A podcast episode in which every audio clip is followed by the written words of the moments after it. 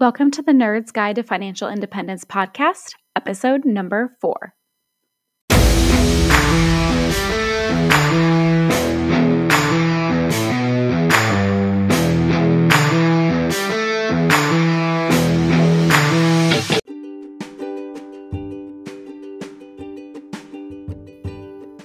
Hey, friend, I'm Sarah, and welcome to the Nerd's Guide to Financial Independence podcast. I am here to show you that financial independence can be for anyone who wants it badly enough, and that investing in real estate doesn't have to be scary, take a vast DIY knowledge, or involve heaps of debt. When I am not sharing my own progress to FI, I'll be picking the brains of fellow like minded, debt conscientious investors. I am so glad that you are here, my fellow aspiring retirees. So, my name is Jay. Um, I live in the Jacksonville, Florida area, right? Um, mm-hmm. I have been investing in real estate for 14 years now, coming to 15. Um, I'm married. Um, I have two boys. Um, I'm an air traffic controller, for those of you who do not know. Mm-hmm. So I have been doing that for a while as well. Um, so how did I get started in real estate? Was back in 2006. Oh, before I forget, I'm sorry. Let me go back. I'm from Puerto so you're gonna, you know, hear um, a little bit of my accent, and that's fine, completely fine. Mm-hmm. Anyway, so how did I get started on real estate? Back in 2006, um, I thought that I knew it all back then about real estate, which um, now in 2020, I, of course, I know that I didn't know anything back then in 2006, but I thought that I knew everything, you know, about real estate because I was I was always intrigued about having like real estate and having tenants paying your mortgage, um, but I didn't know anything about what was going behind the scenes in real estate.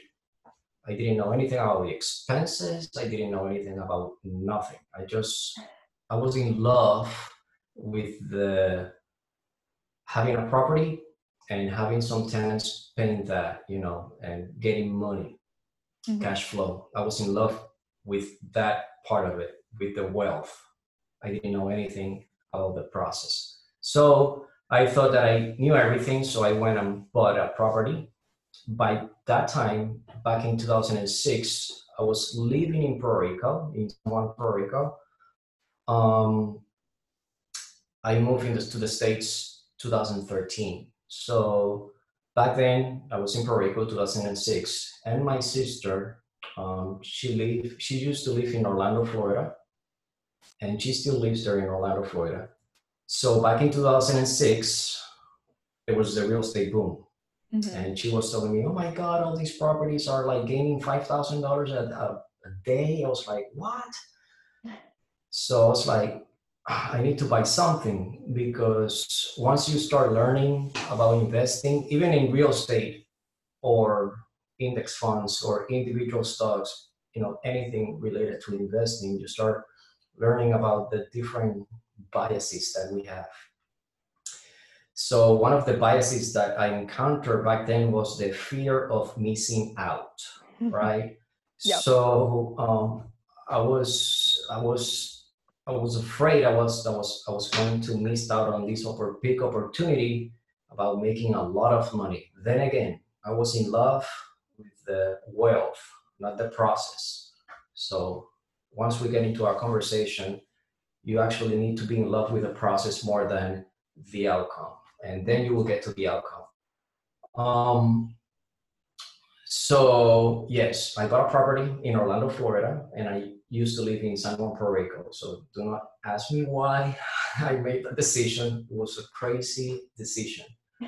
But then again, I thought I knew it all. Um, um, so I still own that property. I bought that property. I'm going to share some numbers here so that way you can put it in perspective and for your audience as well, if they can put it in perspective. Yeah. I bought that property in 2006 for $225,000. It was a condo. Um, it was a two beds, two baths condo, but it it has still has because I still own it. It has a den that it can be used as another bedroom. So um, it, you can say it's a three beds, two baths condo. So I bought it for two twenty five back in 2006. My whole idea was to flip it, just own it for maybe six months because you know properties were gaining literally they were gaining like five thousand dollars a week or a month back then in 2006 and we all know about 2008 real estate crash um, so that was my plan hold it for six months but my plan got turned around fast when the real estate crash came. So when I was when I decided to sell the property, um, the property was worth ninety thousand dollars. Yeah. So yes, I lost a lot of money, and with my experience knowing a lot of people in real estate and all that stuff the person that tells you like i haven't i haven't lost any money in real estate i, I will take that with a grain of salt because if you have done this business for a while, even 10 dollars you're gonna lose um, because that's that's the that's that's the way it is. It's like sometimes when we invest in index funds, right, mm-hmm. we lose money, but in the long term, um, if you stick with your investment plan and with your investment, you know, policies that you have, you will come ahead. Same with real estate. Real estate is a long-term investment that's what it is. Right. So that's pretty much how I started back in 2006, yep. losing, losing That's interesting too. Do you know what the property is worth now? Oh yes, right now I bought it in 2006. We're 2020, 14 years later, the property is worth 150. Okay. 150. Yes. So it's heading back up slowly. Yeah, slowly, slowly. The good thing about real estate, once you start learning about this process, is that I have been carrying those loss, those losses in my schedule in all these years. So on paper, I have like a hundred and twenty thousand dollars losses. So once that property starts making money, I will not pay taxes on that profit. So that's when it comes the famous rich dad poor dad book the ta- the rich don't pay taxes. Yep. that's how it is. It's because sometimes they carry losses in their taxes which is completely legal you know yep. with the irs code.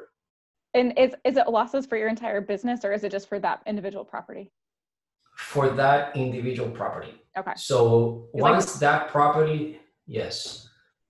So once that property starts making money so I will not pay taxes on those those profits because the profits are going to go against the losses. Yeah. If I decide to sell the property, then those taxes, um, th- I'm sorry, those losses are going to go towards my um, taxable income. So I may get a refund, you know, someday if I decide to sell it. Right. Yeah. Makes sense. Um, so how many properties do you have now. You have some in Florida and you also have some in Minnesota. Is that right? Yeah, that's that's correct. I have in Florida, I have in Texas, in the Austin, Texas area, and I have uh, in Minnesota. Yeah. Nice. And so, how are you? We, I main reason I want to talk to you is because of all the uncertainty. How are how's your portfolio doing since April first today? of 2020 in case people are watching this well, not in real time yeah not in real time. So april 1st 2020 i got uh, my tenant which the properties here in florida i manage myself.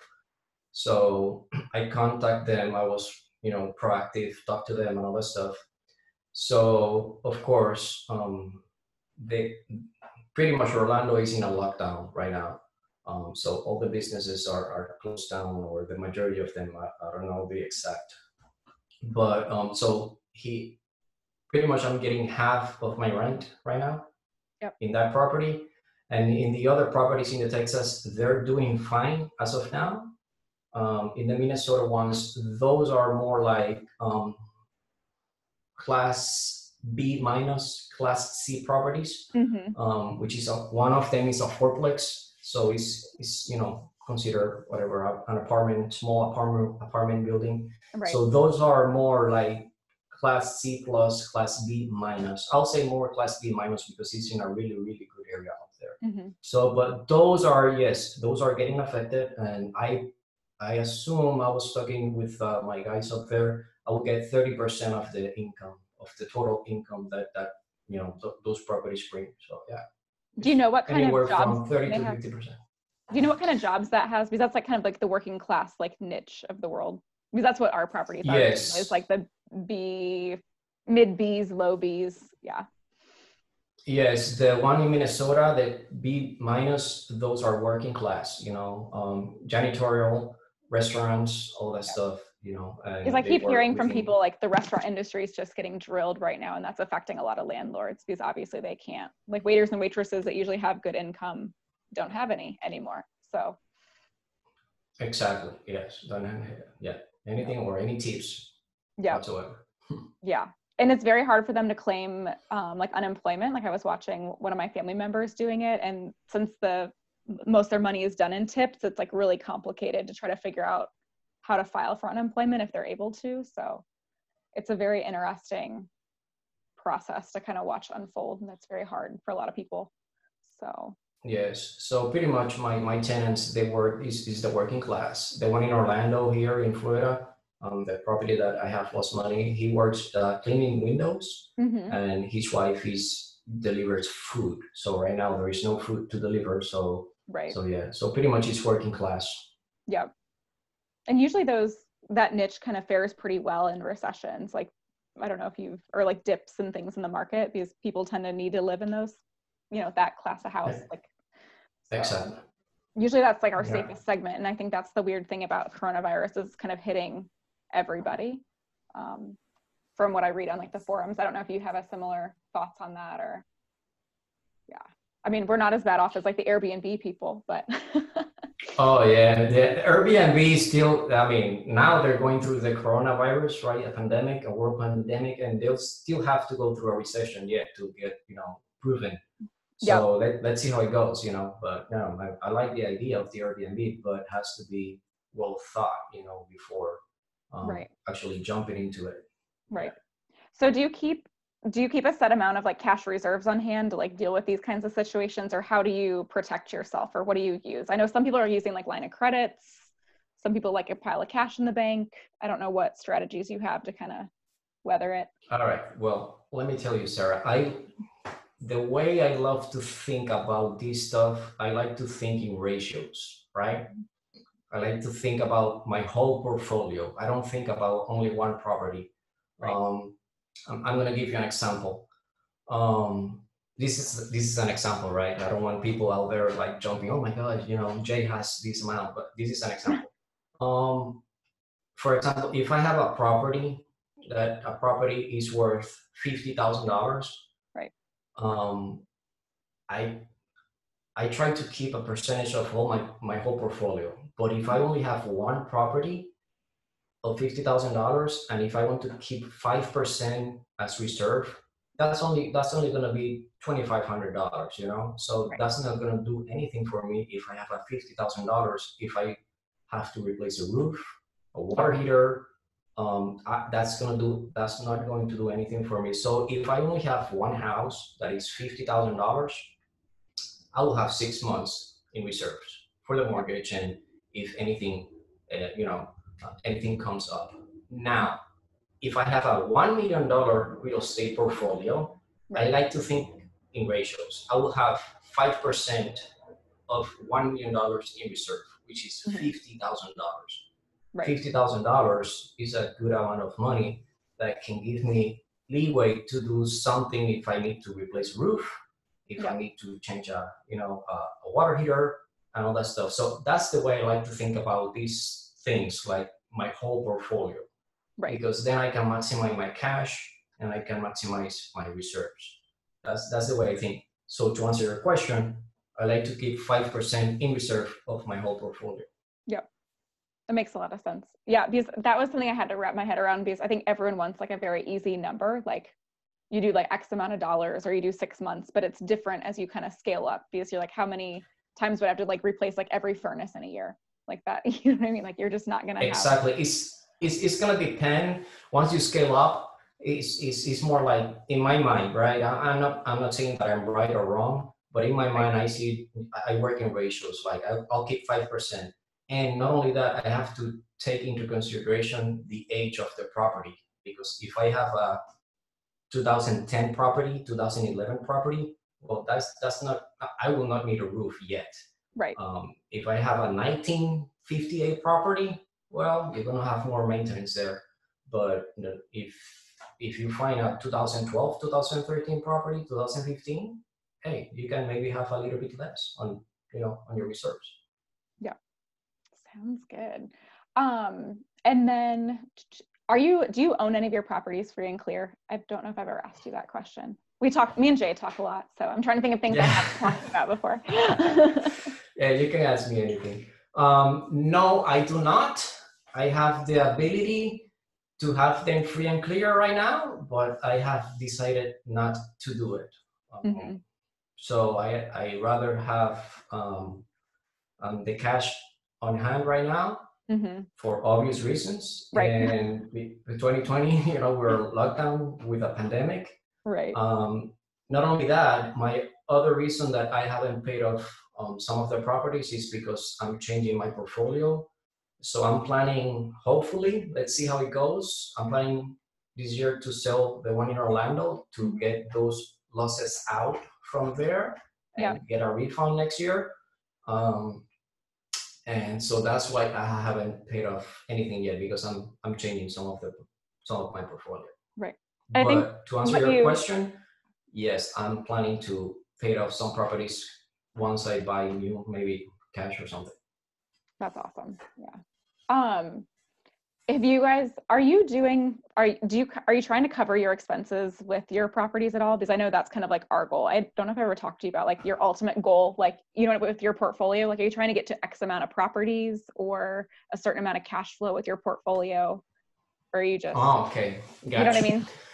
Yes i know what you mean. So the way i like to think about that i don't like to i don't put myself up numbers of property um, for several reasons, but I like to think about cash flow, how much cash flow positive. When I say cash flow, I'm talking about positive after repairs, expenses, capex, um, taxes, all that stuff. Right. Positive cash flow. So I look for a number, a, a, number that I have in mind to to reach. Um, once I reach that number, um, I have options. Either I can stay there, be happy, mm-hmm. or I mm-hmm. can scale scale more if I want to.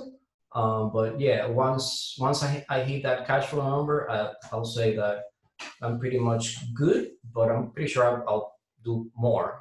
I'm right. not gonna stop.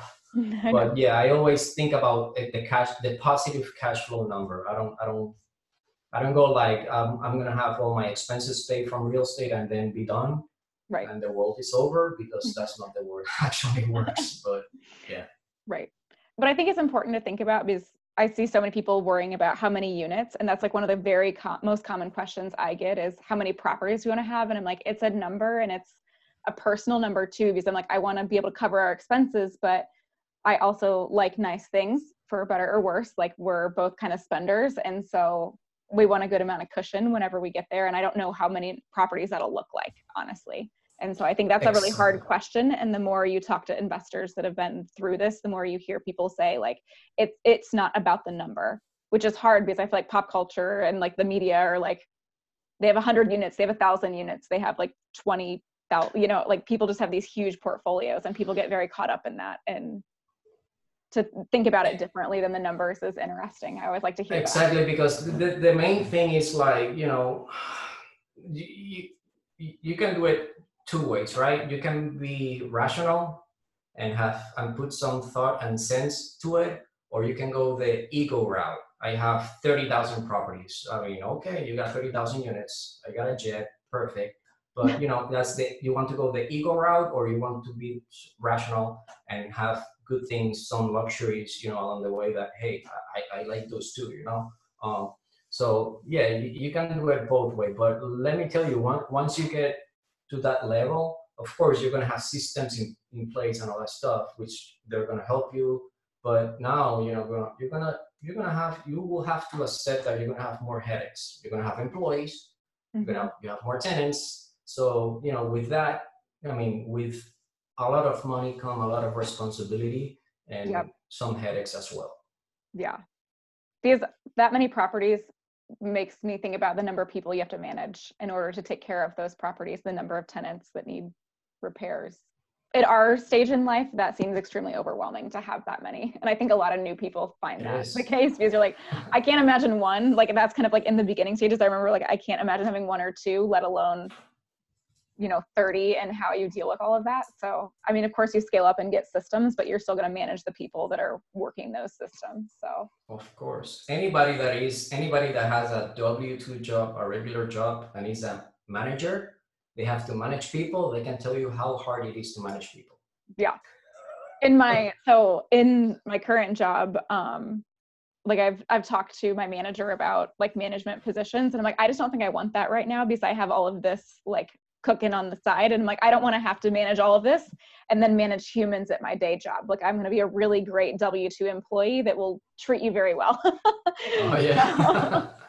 please don't make me Yeah. manage people because I have enough to manage on my own regard. I just want to do my job and continue on. So, um, let's see. Oh, and then is there any certain financing methods you've used for your properties? Like, do you do land contracts or conventional mortgages, or what kind of ways are you have you bought property?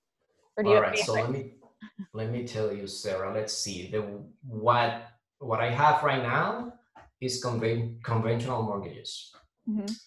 After doing this for 14 years and learning and reading and talking to other investors um, and all that stuff, I have to admit that I would say that the most the the ones that has more leverage to win so you can have more options to do more things is seller financing.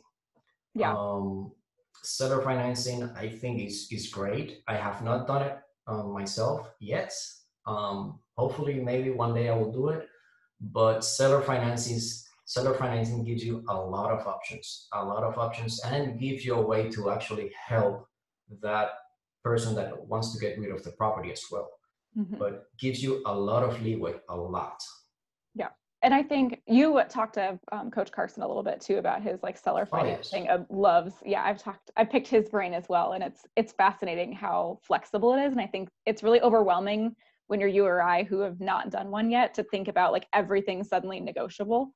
When you go from the world of like conventional mortgages, where I like bring my binder of all my notes and my tax like profit and loss statements and everything, and I'm like, here, lender, like here's everything, and it's pretty yeah. you learn the system and then seller financing like it, anything goes. And it's a little daunting to me. I don't know if you feel similar it but is it's just, you know it's there yeah. It's it's hard. And not, not only is hard i mean i if if i have the chance to do it today i think i will be able to do it. But the thing is like for the other person is hard because the, it's the trust issue you know so uh, the other person is going to think oh should i trust this guy that he's going to pay me you know Right. that's the thing that's the thing so Yeah. you have to actually sell that and, I- and i use the word, word sell but it's, it's in a good way you have to actually convince that person that you're going to pay them and you actually have to deliver you know for either moral reasons or other reasons right Um, so Because they yeah, just don't so know you. that's the thing.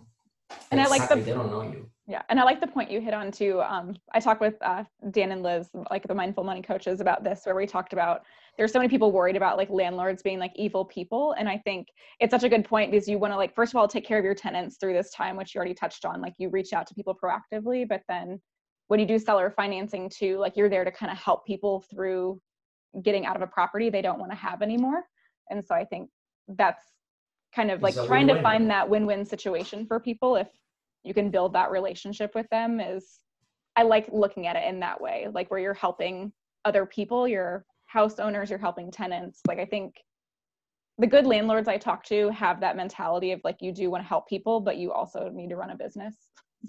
Exactly. Exactly.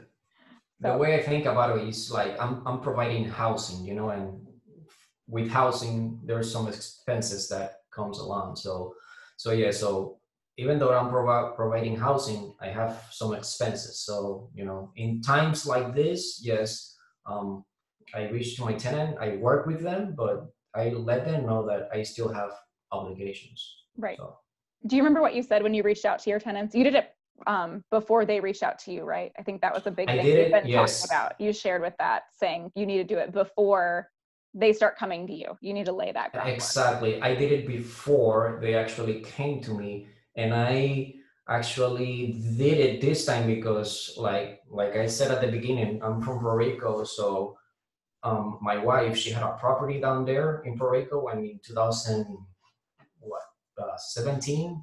I don't quote me on the date, but 2017, Hurricane Maria came through Puerto Rico, and it was devastating. So I had a tenant there, a couple with. Uh, uh, a toddler and a newborn, and I actually reached to them and I worked with them through that crisis because they didn't have power, water, anything. So what I learned with that is like, you know, for me reaching out first made all the difference in the world. It was easy for me to manage the property during a crisis. They actually took care of the property um, when I decided to sell the property, they, they found me the buyer, a good qualified buyer. Um, so I did the same thing now in Orlando, and he was extremely happy with the you know um, solution that we came with. He was extremely happy, and he said, "Do not worry, I'll take care of everything." So yeah, and that's the experience we kind of had. Is I was very nervous to reach out, but I'm like, okay, but there are people like me, and I think everyone's just kind of scared right now during this time, and so you can be like hey we're all kind of in this like please communicate with us we know you know most people are experiencing a hard time whether it's one or both people in the household with their jobs and so if you need anything just like communicate with us and let us know what's going on and everyone paid their rent on the first and we had some good people so yeah, yeah it i think our one tenant will struggle a bit in May because she had a 25% pay cut. But I know that going into May now, I know what to expect because we reached out and we opened that dialogue. And so I've gotten like two really nice emails from her saying, it's so nice that she knows she can talk to me and she let me know she had that pay cut. And so we're like, you know, we want you to keep you in that house and we know this is a temporary thing. So she doesn't have that like fear. And I think she's helping us out because we're helping her. So the, the way I think about it, there's a few ways I think about this. It's like I want to put myself in their shoes. If I were in that property, will I like the landlord to call me? Yes, certainly, of course. That's one.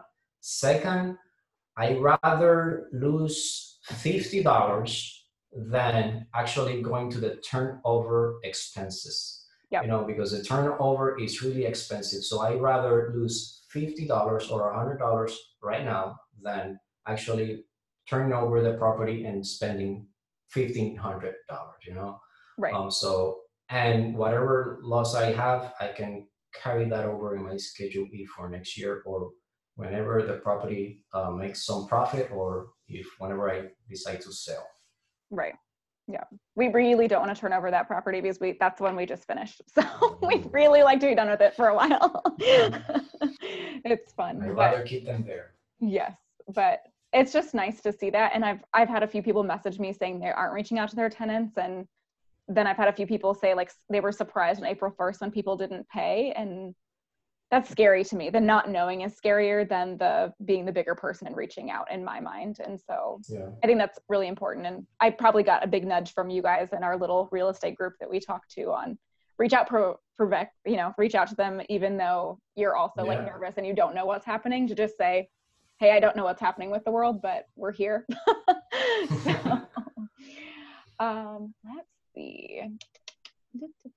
Oh, um, were you so i always talk about try to like tie in a little dave ramsey. I don't know do you and your wife do anything like debt free wise on your like personal side or anything like that? Because i think a lot of my followers came from us getting out of debt personally and so i didn't okay. know how you like because some people in real estate just love debt and so i don't know how much you feel is a comfortable amount to carry or what your thoughts are because most people are as much leverage as you possibly can and suck all the money out of every house.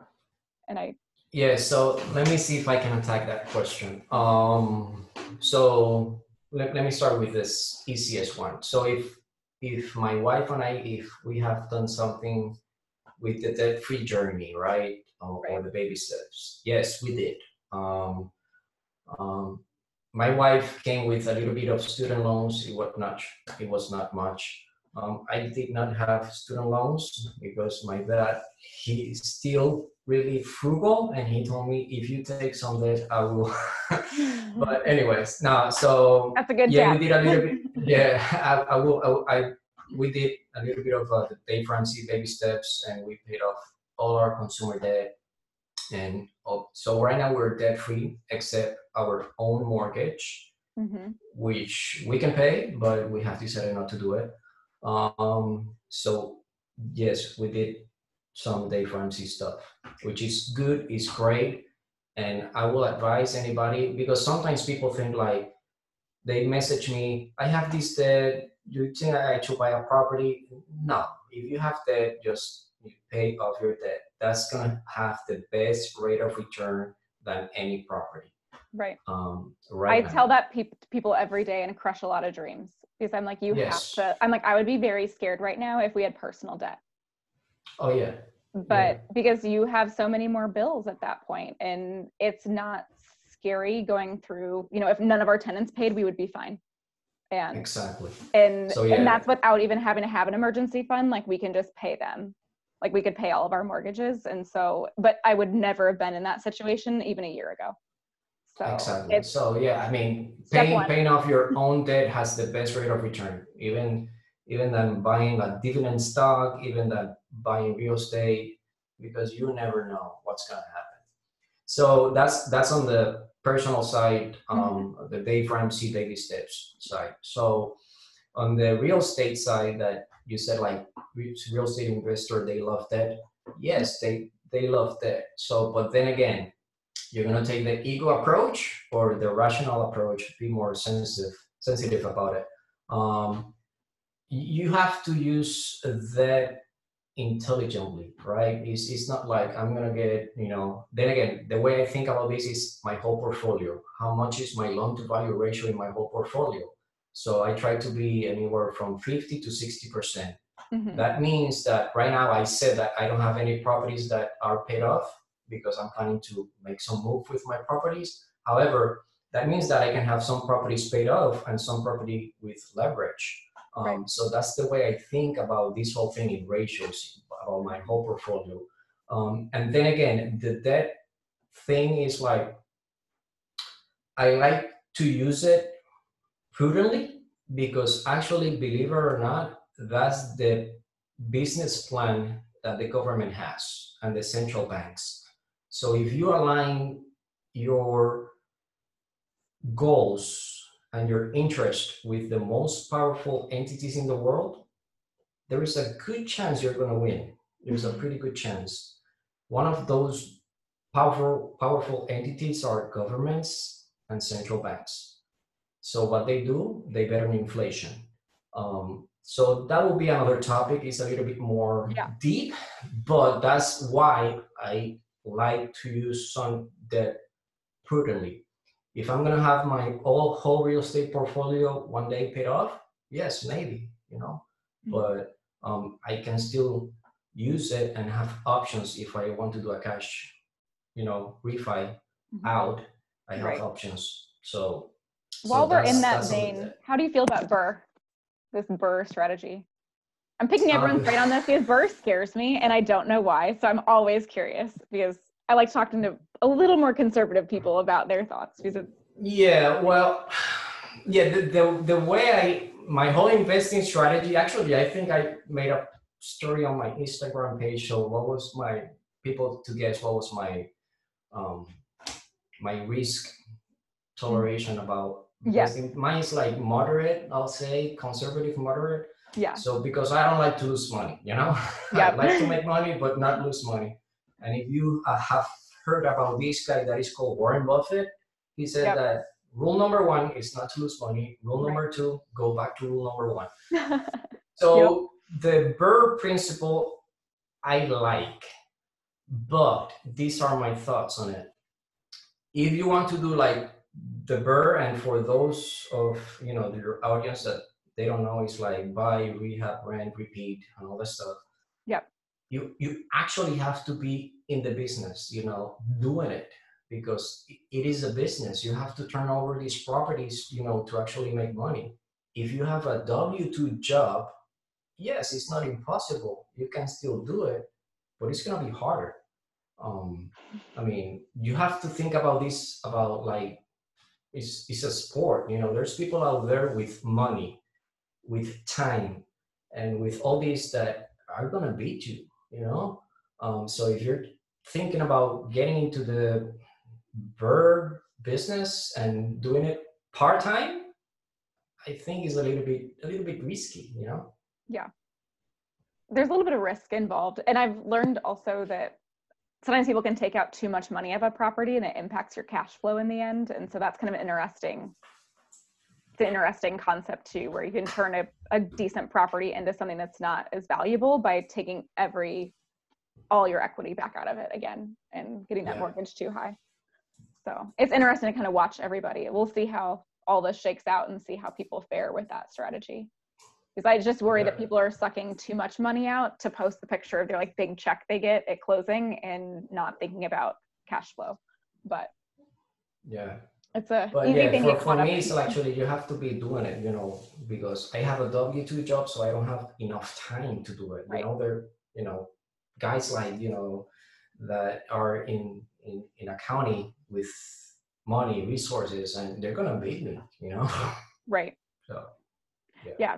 yeah we're yeah we remodel in addition to our w2 job and it kills you a little bit so we're taking this opportunity to renovate when my husband's laid off right now so it's it was kind of good timing for us and we're trying to make the most out of it right now if we can you know it's a hard situation but we're trying to and we're trying to help some friends out too during this time because a lot of other people are laid off and we're like can you lay wow. some flooring because i can help you out yeah, there you go. There you go. Cheap labor. no, All their wives are calling me saying, "My husband's fishing, but I want him to be working on your houses now." Cheap labor. Oh my god, that's funny. Yeah. Oh my, I don't know if the husbands are excited, but the wives are. No. yeah, I know. I know. Yeah. Um, all right. And oh, and then everyone keeps I don't know if you're getting messages like this where people are asking, would you still buy a property, either a primary residence or a rental house right now? yes and yes but but you have to buy a rental property or a primary residence for the right reasons not for the wrong reasons. Right. So what i mean by that is like of course one of the good things right now is like low interest rate. Oh my god that's free money pretty much. Um, low interest rates. But i mean you need to know if you can jump into a primary res- primary residence. I mean, because you're ready, not because you know emotional buying or because you you know you're in love with HGTV and all this stuff. There is a lot that goes in a primary residence. Um, people, I mean, they come and I we already have read Rich Dad Poor Dad that he says that your house is is a liability, not an asset. What he means is like is you have to pay the mortgage and you have to pay, you know, comes with some expenses. But if you're gonna rent, it's the same thing. Um, but you have to buy a, prop, a primary residence for the right reasons, not for the wrong reasons, and when you are ready. Um, same same with a rental property. Of course, I'm gonna buy in this market. You know, interest rates are low. Yeah. Um, of course I'm gonna buy, but I'm ready to buy. You know, um, I have the cash in hand to buy. Not, I, I am not going to buy because I'm all excited and and I'm trying to get a loan from my brother or my sister or my mother. And then you know what I'm doing. You know, I, I have to actually have some capital because I always, you know, in, in my in my page, I always say say like a healthy economy is based on labor, which is productivity, which we're not doing right now. We're pretty much on lockdown. Yeah. A healthy economy also needs capital and investments. So if you don't have capital to invest, I mean, so, I mean, it's, it's a it's a little bit hard. So that's what I mean by buying a rental property and a primary residence for the right reasons, not for the wrong reasons. Right and I worry about like if the market, if the real estate markets and like prices do drop, that people will start buying stuff when they're not necessarily ready for it. Exactly. Because I see people that's... buying like buying stocks up like left and right or like pouring money into index funds. And I'm like, I, I keep wondering if people have like an emergency fund in place or their debt paid oh, off yeah. or because it's kind of like the I mean, we're in like a personal finance community on Instagram. And so I think there's almost like a peer pressure there to like buy stocks right now because they're Oh, people yeah. feel like they're low. And I'm like, is everyone really supposed to like should you are you in a really a good spot to do this or are you The majority- because the majority of people right now this is i mean this is anecdotal right? I don't have evidence. I mean you're Right. you know you're I'm just saying what I'm noticing. you're yeah. a science girl. You're Yeah. a science girl. You're gonna Yeah. relate. This is anecdotal completely anecdotal. I don't have evidence. I don't have research. I don't have nothing. Not even our observation. I don't have nothing. Um, but the majority of people right now should be hoarding cash Yeah. i'm sorry but that's that's the way it is. All the newbies out there that they want to go and you know build a real estate empire. You you need to think a little bit more and maybe hold your horses but the majority of people they need to be hoarding cash. Because not because we're not of course we're going to prevail we're going to win this. Right. the united states is going to come you know on the other side. But the thing is the uncertainty you know Right. there is so much uncertainty what's going to happen with the jobs and all that stuff so the majority of the people should be hoarding cash if you're not ready you should think about it you know twice Right. Because right now we're hoarding cash and I'm like, I don't want to buy, I have no interest in buying real estate or stocks right now because we're just kind of holding course because we're in the middle of a renovation and we need to make sure we make it through that before buying anything. And it's very easy to feel like you should be buying something or doing something right now because they're like, interest rates are an all time low and people are pouring money into the stock market. And it's just, we have a plan that we're working that I believe in and it's very hard to stay the course sometimes. Yeah. Actually, I think I, I, I think I told you the other day we were Yeah. talking on Instagram, but I haven't bought real estate since since 2018. Yeah. So what I have been doing, I have been hoarding cash. That's what I have been doing, saving money, saving money, saving money. Yeah. So, but I'm ready to buy, but that's not the case with everybody, you know. So Right. And I think that's just something to think about. And you guys also do index funds too, right? You and your Yeah, we do. Yeah, our investment portfolio cons- is real simple. I, I like simplicity. Right now, our portfolio is um, equities. The majority of those equities are index funds, um, real estate, and cash. Yep. That's it. So people sometimes they ask me, "What about bonds?" So pretty much, real estate and bonds, they're cousins. You know, they're family. They're related. Right. So they behave pretty much, I'll say the same. It's more complicated. I'm Right. not gonna go into the debate but right, Right. now, but, but but pretty much, I mean, they're not correlated with the stock market. Right. So that's our bond in quotes portion of the portfolio. Right. So that's it's really simple right now. It's interesting because I don't think we've talked about that specifically that you use real estate as kind of your bond because we're also uh, 100% stocks like so kind of like equities and stock same idea if anyone didn't know that. Um, but again we're 100% stocks because we have real estate but i think we'd keep a little more bonds on hand if we didn't diversify into something else so. Of course, yeah. because it's kind of like a two phase process for us is we have the income of the real estate and then the stocks are the long term game so Exactly. at least and how we look at it is like kind of phases in life is the stocks Exactly. So, that for a long time Yeah, that's the phase that we're in right now, which is equities, real estate, and cash. You know, and that's where we're at right now because we- we have the real estate as the bond portion and cash as well, so we can you know jump into opportunities. But that's the way we look at it right now. Once you know, ten years from now, I'm pretty sure the portfolio is going to look different. Um, but right now, that's that's where we're at right now. Yep, it makes sense. It makes sense with the phase you're in that that's what it's looking like. I think so.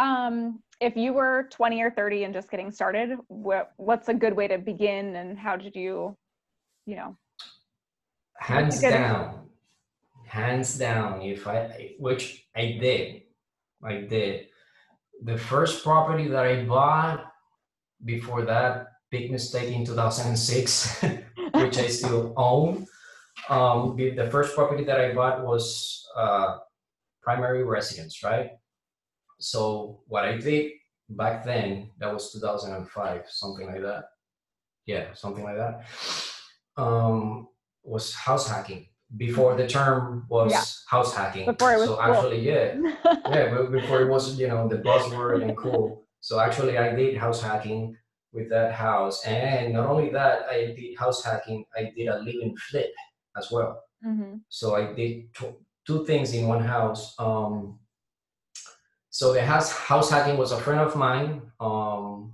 that he went through divorce and he didn't had a place to stay. I was like, hey man, I got a room here, so mm-hmm. house hacking, and it was really sweet.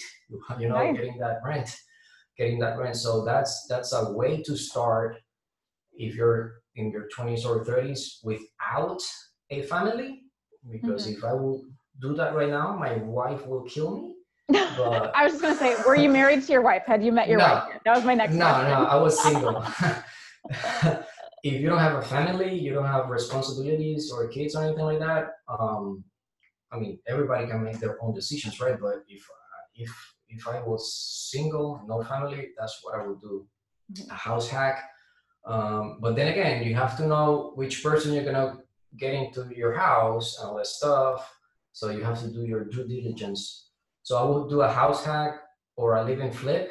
And why I say a living flip because if you live in a house for don't quote me, but I believe it's two or more years.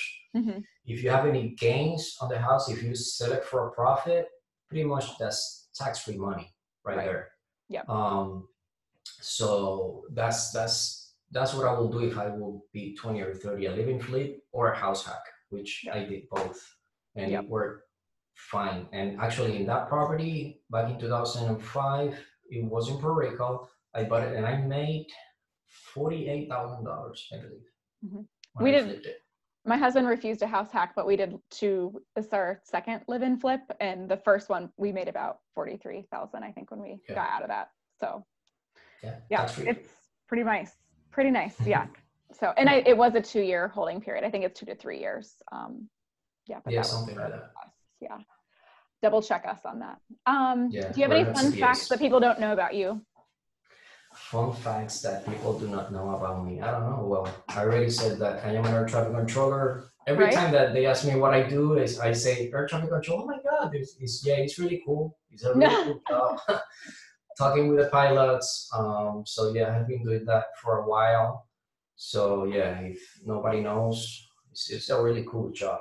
Um, kind of unique kind of unique. There's only 14,000 air traffic controllers in the whole United States. So out of 330 million people, only 14,000 is kind of unique. Yeah. Um, let me see another fun fact. I don't know. I don't. I, I I'm a simple guy. You know. I like to ex. I like to exercise. I like to be here with my family. Um, I'm a nerd. So a fun fact: I have read more than 150 books, I believe. That's amazing. Like yeah, that. I mean, like this stuff, like you know, personal finance. I, I love the central bank topic and all that stuff. Mm-hmm. So yeah, stuff like that. But I'm a nerd. I'm pretty yeah. bored. Mm-hmm. How do you and your wife meet? That would be a fun Oh, that's that's a big story. It yeah, is. We could go, we could go there. oh yeah, no, it is a big story. I, I need to make it a movie, maybe. Um, yes. I was actually visiting my sister, my older sister, in Orlando, Florida, mm-hmm. and then I was going from Orlando to San Juan, Puerto Rico. I was on the last flight from Orlando to San Juan. Um, so I met my wife in that flight. So um, my wife was she was supposed to come from North Carolina to San Juan, but there was weather and she came from North Carolina, Atlanta, Atlanta, Orlando, Orlando, San Juan. Oh gosh. So yeah, so she was having a bad day. oh yeah, really bad day. So we actually met on that flight. I was on the right aisle of the airplane. There was two people sitting besides me. I, on the, I was on the window, and the flight attendant was the last flight was empty. The flight attendant saw that I was like, you know, in that window crunch. So she said, like, sir, you want to move to the left aisle? So I looked, I saw my future wife there. I was like, yeah, I moved. so I moved and that was it. We're married with two kids now. That's so cute. That's wonderful. Yeah, that's the way we met. That's awesome. Was she, did she also live in Puerto Rico then? Uh, no, she was living actually in Minnesota. That's where oh. the Minnesota properties come from. Interesting. nice. So you guys had yeah. some distance between you for a while. Oh yeah, yeah, for a while, maybe three years and a half or so. Nice. Very sweet. That's cute. All right. Anything else you feel like you want to talk about with everything going on with coronavirus or any have you getting are you getting a lot of questions and DMs from people about what's happening yes. what to do right now? I mean I'm getting a lot of DMs from people and the things that we already t- touched on, like um, which stock should like, buy, what real estate property I was like, hold your horses. Do you do you have cash? Are you ready to buy? Yes. The main thing that I will say to people is like, if you're not ready to buy, do not buy. Even a simple stock, an index fund, a piece of property, whatever it is, just take it easy, breathe, and you know, make sure you're, you know, you have all your personal finances in order before doing anything because there is a lot of uncertainty. Um, you know, I'm, I, I don't like to be pessimistic, but also you have to be, you know, you have to look at the reality, what's going on. Right. Um, but yeah, that's that's the whole thing. You know, if, if you're not ready to buy, do not buy anything. Just hoard cash right now. Like that. And I have a lot of people sending me messages about what single stock I would buy, and I'm an index fund person. And like, this is terrifying. Don't ask me questions like that. so I buy actually some some yeah yeah. I mean, I made like two posts like today and yesterday because I actually bought um ExxonMobil right yeah, because it's yeah. like a nine percent dividend, which but then again, I have been researching this for years. You know, it's like not like I just decided to do it just out yeah. of the blue. You know. Yeah. So yeah, there is some thought put into it. It's not, you know, it's not, you know, out of, you know, thin air. You know? Right. You've read a lot of books to make your decisions. Where I think yes, people are. Been, and then oh, again, I could be completely. Then again, I could be completely wrong. But you know, I think I can manage the the loss if I have any loss. You know, so. Right and that's another thing i think i see i've saw a couple people who are just doing like choosing single stocks and they don't have like their core fund yet. Like i'm like you no. kind of need like an index fund or like some real like you need to have your stable investments before you start picking single stocks and doing like fun things. Like i almost put exactly. that into like recreational money making. Exactly exactly exactly. You need to do that for yeah, fun not because your life depends on it. So. no no. The majority of my equity strategy is in index fund you know Yep. And there's a lot of you know, rumors out there that what's going to happen with the index funds, or I mean, I, nobody knows. You know, right? If, if your investments and real estate goes goes to zero, then we'll have other type of problems. Right. then all the businesses in America have collapsed, and exactly, that's not going to happen. I keep telling people, I'm like, if everything goes like falls apart um and my husband's dead then i'll just be like struggling because he has like like a he hunts and so we have like an armory in our house pretty much and like if anything happens to him i don't know how to use any of this stuff so, you should get trained i know i have done one class and so i know how to shoot like a couple things and uh, that's good. Like it's that's good. You're, you're yeah. in the same boat as my. I've wife. gotten one, one class. I was like, you need to yeah. do more. I know. Yeah, I'm like, and then I'll hit someone with it. Like it's terrible. I'm like, if anything happens to you, I'm screwed. yeah, yeah.